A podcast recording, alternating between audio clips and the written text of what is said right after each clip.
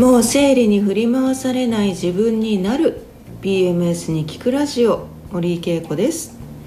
皆さんこんにちは。いかがお過ごしでしょうか、えー、急にちょっと寒くなってきて、えー、体調も変わってきているんじゃないでしょうか。ちょっと変わりやすい季節ですので体調管理の方気をつけてやっていきましょう。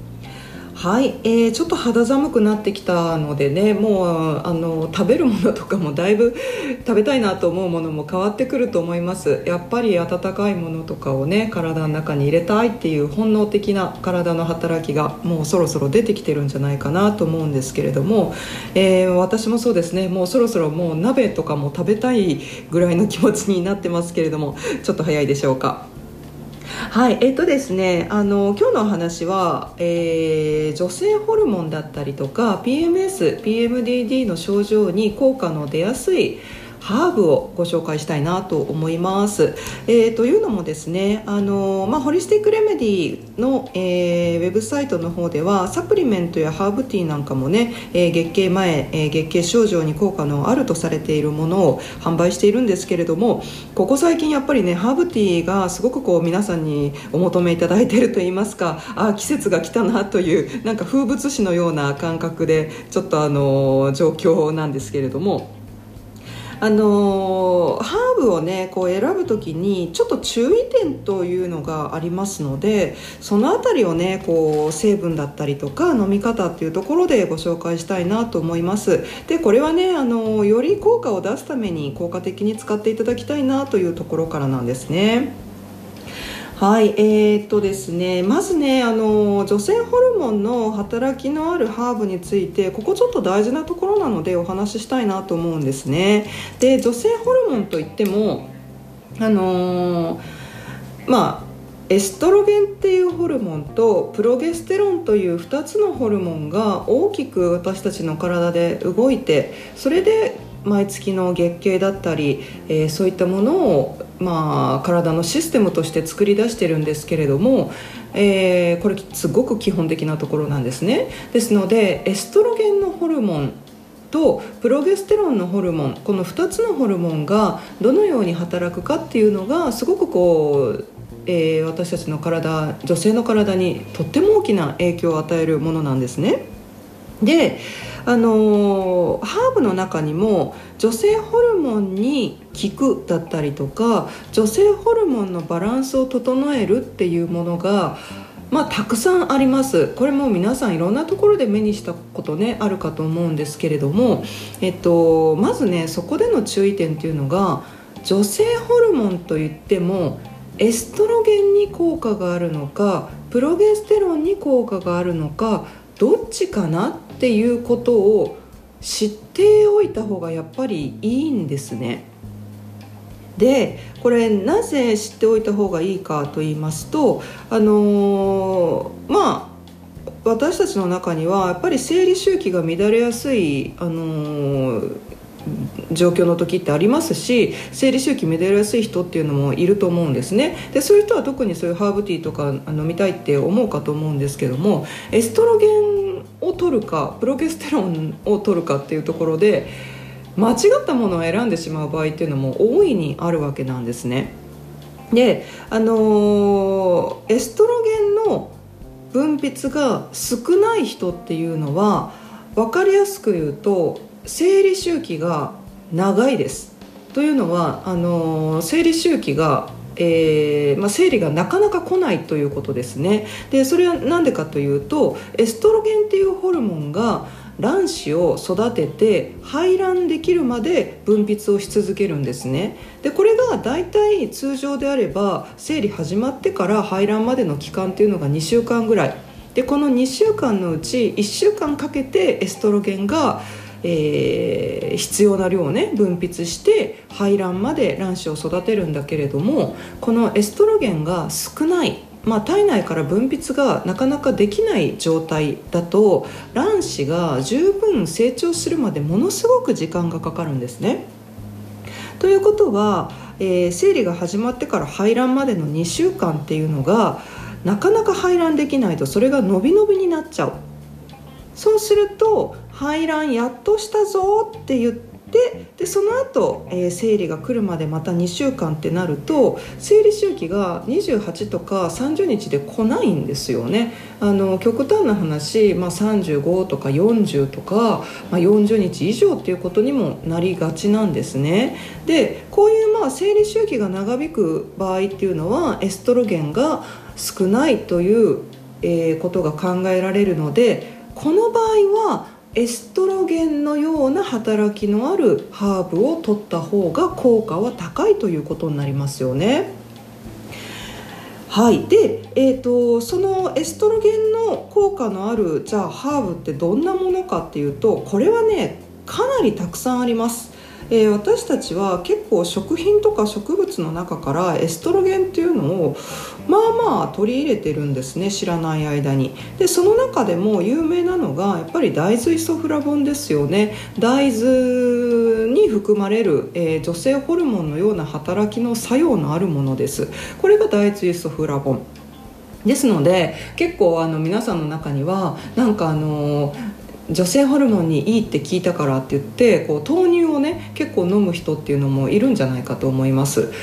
はいあのー、まあ、豆乳もちろん大豆を絞ったものですしあと豆腐だったりとかもちろんあの納豆とか大豆製品にはこの大豆イソフラボンっていうのが入っているのでエストロゲンのような働きをね体の中でしてくれるということなんですね。で、えー、じゃあハーブではどういったものがあるのかっていうともうこれもね結構たくさんあるんですよ。ハーブの中でもエストロゲンのような働きの成分を持っているものっていうのは結構あって、えー、私が結構一押しで、あのーえー、おすすめしてるのがレッドクローバーっていうものなんですねでレッドクローバー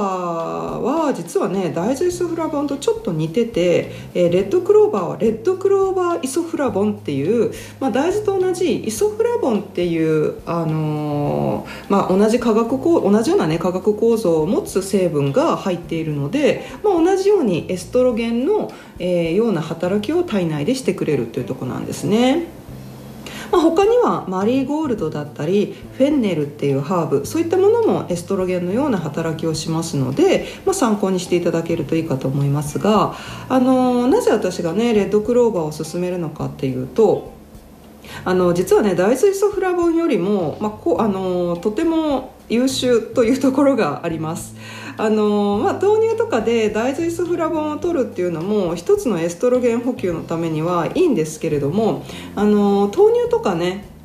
豆腐とか発酵させていない大豆っていうのは実はフィチン酸っていう、えー、生物毒といって大豆が、えー、鳥とか小動物からの外敵から自分たちの、えー、自分たちをねこう守るために生物毒っていう、まあ、軽いね、あの毒素を持ってるんですね。でそれがフィチン酸っていうんですけどもこれねあの人間が体の中に取り入れるとあの、せっかく体の中に入ってきた鉄分だったりマグネシウムとか亜鉛とかっていう、まあ、必要なミネラルですよね。こういうミネラルを体内に吸収していくのをこの大豆イソフラ、えー、大豆に入ってるね、えー、フィチン酸っていうのが邪魔しちゃうんですね。ですので、あのー、まあ、こういう発酵してない大豆製品を取ってしまうと私たちの体の中から、えー、ミネラルが吸収されにくくなるっていう弊害が起きてくるんですねですので、まあ、豆乳を飲むっていうのは手軽でいいんですけれどもそういうミネラル吸収阻害というリスクもあるのでできればレッドクローバーとかで、えー、女性ホルモンエストロゲンを、えー、吸収していくっていう方がいいんではないかなと思います。でちなみにレッドクローバーにはそういうあのフィチン酸というものを入っていませんので、えー、ミネラルがね体の外に出ていくっていうことはもちろんありませんし逆に言うとレッドクローバーって、えー、ビタミンとかミネラルってものすごく豊富に入ってるんですねですのであの、まあ、サプリメントのように栄養補給するっていう意味でもレッドクローバーはおすすめです。はい、あのハーブってねあの効果効能っていうのももちろんあのあるんですけれども、えー、まあその多くがねポリフェノールといってその植物に独自に入ってるよっていう効果が結構そのハーブの特徴になるんですけれどもまああのー、まあ、薬草雑草ですのでビタミンとかミネラル群をたくさん含んでるっていうのが、まあ、ハーブ全体に言えることなんですね。でハーブはもうどのハーブを選んでも抗酸化作用がすごく高いので、まあ、アンチエイジングですよね。細胞の生まれ変わりを助けてくれたり利尿作用デトックス効果が非常に高いので体の中をこう常にねこう健康にえー、新鮮に保ってくれるというような働きがあるのでとてもおすすめです、まあ、カフェインが入っているものもほとんどありませんのでね。はいあのエストロゲンの働きのあるものではこのレッドクローバー先ほどの理由からおすすめです。えー、次にですねじゃああのエストロゲンの吸収の仕方は分かったと。じゃあプロゲステロンはどうかっていうところなんですね。はいであのじゃあプロゲステロンがえー、を取る必要のある人っていうのはやっぱりプロゲステロンの分泌が少ない人がやっぱり取った方がいいということなんですね。でプロゲステロンが少ないというのはどういう状態になるかっていうと、えー、先ほどとは逆で生理周期が短くなりがちなんですね。これは、えーとまあ、生理周期短いということは構頻繁に生理来ちゃうっていう感じです、まあ、周期でいうと、えー、24日とか、まあ、20日とか、まあ、1ヶ月に2回ぐらい生理来ることもありますっていうぐらいあの生理周期が短い場合がうんプロゲステロンちょっと少ないかなという見方ができると思います。というのも、まあ、先ほどねあの卵子を育てるのにエストロゲンが、えー、生理開始から、えー、2週間ぐらい後の排卵にかけてえー、分泌されますよということを言いましたけれどもあのその2週間の後排卵した後プロゲステロンっていうのがまた2週間ほど分泌されて合わせて4週間約1ヶ月で生理が来るというような流れになるんですけれどもそのエストロゲンが2週間、えー、分泌されるまあ厳密に言うとね後半1週間でエストロゲンは分泌されるんですけどもまあ、最初の2週間プラス後半2週間のプロゲステロンがちゃんと分泌されてないということは、えー、生理周期が早まっちゃうんですね。1週間ぐらいしか、えー、プロゲステロンが分泌されないとか分、えー、プロゲステロンの分泌が、えー、持続されないってなると生理がヒュンときちゃうっていうことになっちゃうんですね。ですので3週間とか、えー、4週間満たない状況で生理が来ちゃうということが起きます。ですので、えー、プロゲステロンのような働きをするハーブは、えー、生理周期が短い人に効果が出やすいんではないかということなんですね。わかりますかね？ちょっとあの想像でしかちょっとねあのうん想像でしかできないと思うんですけど本当はね図を使ったりとかして説明したいことなんですけれどもね。はい。で、えー、じゃあプロゲステロンをね分泌させてくれるハーブっていうのはどんなものがあるかっていうとこれ実はねむちゃくちゃ少ないんですよ。あのー、数あるハーブ本当にハーブってもう何百種類と、えー、世界中にありますけれどもその中でもプロゲステロンの分泌を、えー、促してくれるハーブっていうのはもう唯一と言っていいんじゃないでしょうか。チェストベリーというハーブなんですね。最近はねちょっとあのこの辺りもあの製薬会社とかも注目しだして PMS 治療薬としてこのチェストベリーを使っている会社とかも出てきているようですね、えー、日本ではねゼリア新薬というところから PMS 治療薬としてこのチェストベリーが使われた、えー、プレフェミンという、えー、医薬品が厚生労働省に認可されていますね。まあ、それぐらい効果が高いということなんですね。でこのチェストベリーなんですけれども、あのー、このチェストベリーはチェストベリー自体がプロゲステロンみたいな働きをするんではなく私たちの体にもともと備わっているホルモンの機能を刺激してもともと私たちが持ってるプロゲステロンを分泌しやすい状況を作ってくれるという、まあ、ホルモンを分泌するサポートを、えー、強力に行ってくれるハーブという感じですね。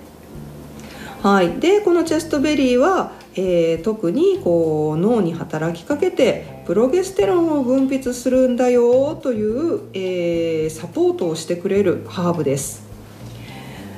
はい。でまあこれでねプロゲステロンが補われていくと生理周期が、えー、ちゃんとねこう整ってくる。プロゲステロンが補われて生理周期が4週間えー、正常な値に戻ってくるという、えー、期待がされてくるんですね。ですのでこれはあの逆に言うと生理なかなか来ないって言ってるエストロゲンが少ない人にこのチェストベリープロゲステロンが増える、えー、ハーブを飲んでもまああまり、えー何でしょう、あのー、的を得てないという感じですよね別に飲んでもあの害はないかと思いますけれども生理周期が長くてエストロゲン足りないっていう人はぜひエストロゲンの分泌を促すハーブを取っていただきたいですですのでこのチェストベリーというのはうんプロゲステロンが少なくて生理周期が短くなって生理が早く来ちゃうなという人におすすめのハーブなんですね。はい、えー、ここまでね、えー、エストロゲンとプロゲステロンハーブには、えー、2種類のねホルモンの分泌を促すものがありますのでそこをちゃんと見極めて自分の体に合ったものを、えー、選んでくださいというお話でした。はい、えーと、もう1種類ねあのおすすめのハーブとしては、えー、セント・ジョーンズ・ワートというハーブですこちらは女性ホルモン関係ないんですけれども、えー、生理前の特に精神症状うつっぽい症状に効果が出やすいと言われているものです、えー、セント・ジョーンズ・ワートは、まあ、これ自体もね、あのさまざまな会社からサプリメントで出ているぐらい、えー、効果も出やすいというような、ね、効果が期待されると言われているハーブになります。はい、セント・ジョーンズワートにはね、えーと、ヒペリシンヒペルフォリンというような、まあ、本当にこうセント・ジョーンズワートに独自に、えー、配合されている成分。これが抗うつ薬と似たような働きをしてくれるんですね、えー、一つは脳の中でセロトニンを増やすという働きをしてくれます。でもう一つの成分は脳の中でセロトニンが、えー、まあ、これちょっとね難しいんですけども再取り込みを防ぐといってセロトニンってね一回脳の中で出てきても、えー、脳の中にまた帰っていこうとして、まあ、働かないで帰っていくというような働きもあるんですねですのでそれを、えー、元に戻してちゃんと働いてねという働きをするこれがセロトニン再取り込みを、えー、防ぐということなんですね。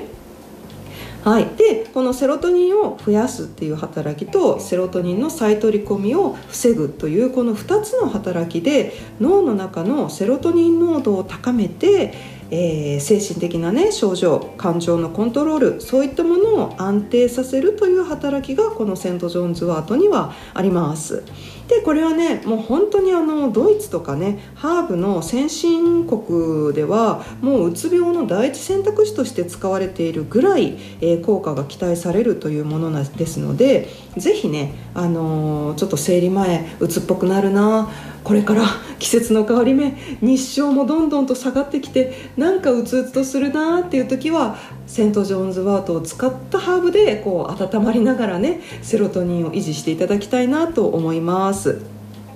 はい、ただねこのセント・ジョーンズ・ワート、えーと、皆さんの中で、えー、ピルですよね。低用量ピルとか、えー、ちょっと薬をねこう飲んでいる方は一緒に飲まない方がいいという、えー、働きが実はあります、まあ、なぜかというと、え体の中で薬を代謝する、え薬物代謝酵素というものがあるんですけどもこの働きを高めてしまうんですねこのセント・ジョーンズ・ワートは。ですので薬の効きが弱くなったり薬の効きが逆逆に強まりすぎたりっていうことが起きちゃいますので、えー、薬との併用は、えー、やめた方がいいハーブです。それぐらい効果が高いということですので、まあ、この辺りもね気をつけながら選んでいただきたいなと思います。はい、えー、今日はですねちょっとハーブのお話をしました、えー、女性ホルモンに、えー、効果が期待されるハーブありますよ。でもその中でもエストロゲンに効果があるのかプロゲステロンに効果があるのかここをちゃんと見極めましょうということでした。でもう一つセント・ジョーンズ・ワートについては、えー、うつっぽい、えー、状態ですよね。生理前の精神症状に効果がえー、見られるんではないか。ただ、えー、薬との併用は控えましょうというお話でした。はいこれからね、えー、ちょっとますます寒さがねあの強くなってくると思いますのでぜひハーブなんかを取り入れながら体を温めて、えー、お過ごしください、えー、ホリスティックレメディのウェブサイトでも、え、ブレンドしたハーブをね販売していますけれども、え今日のお話をもとにね皆さんが独自で、えハーブを買ってブレンドしてみるというのも面白いんじゃないでしょうか。ぜひ挑戦してみてください。はいそれではまた来週別のトピックでお話ししたいと思います。じゃあ皆さんあったかくしてこの1週間お過ごしください。じゃあまた来週。じゃあね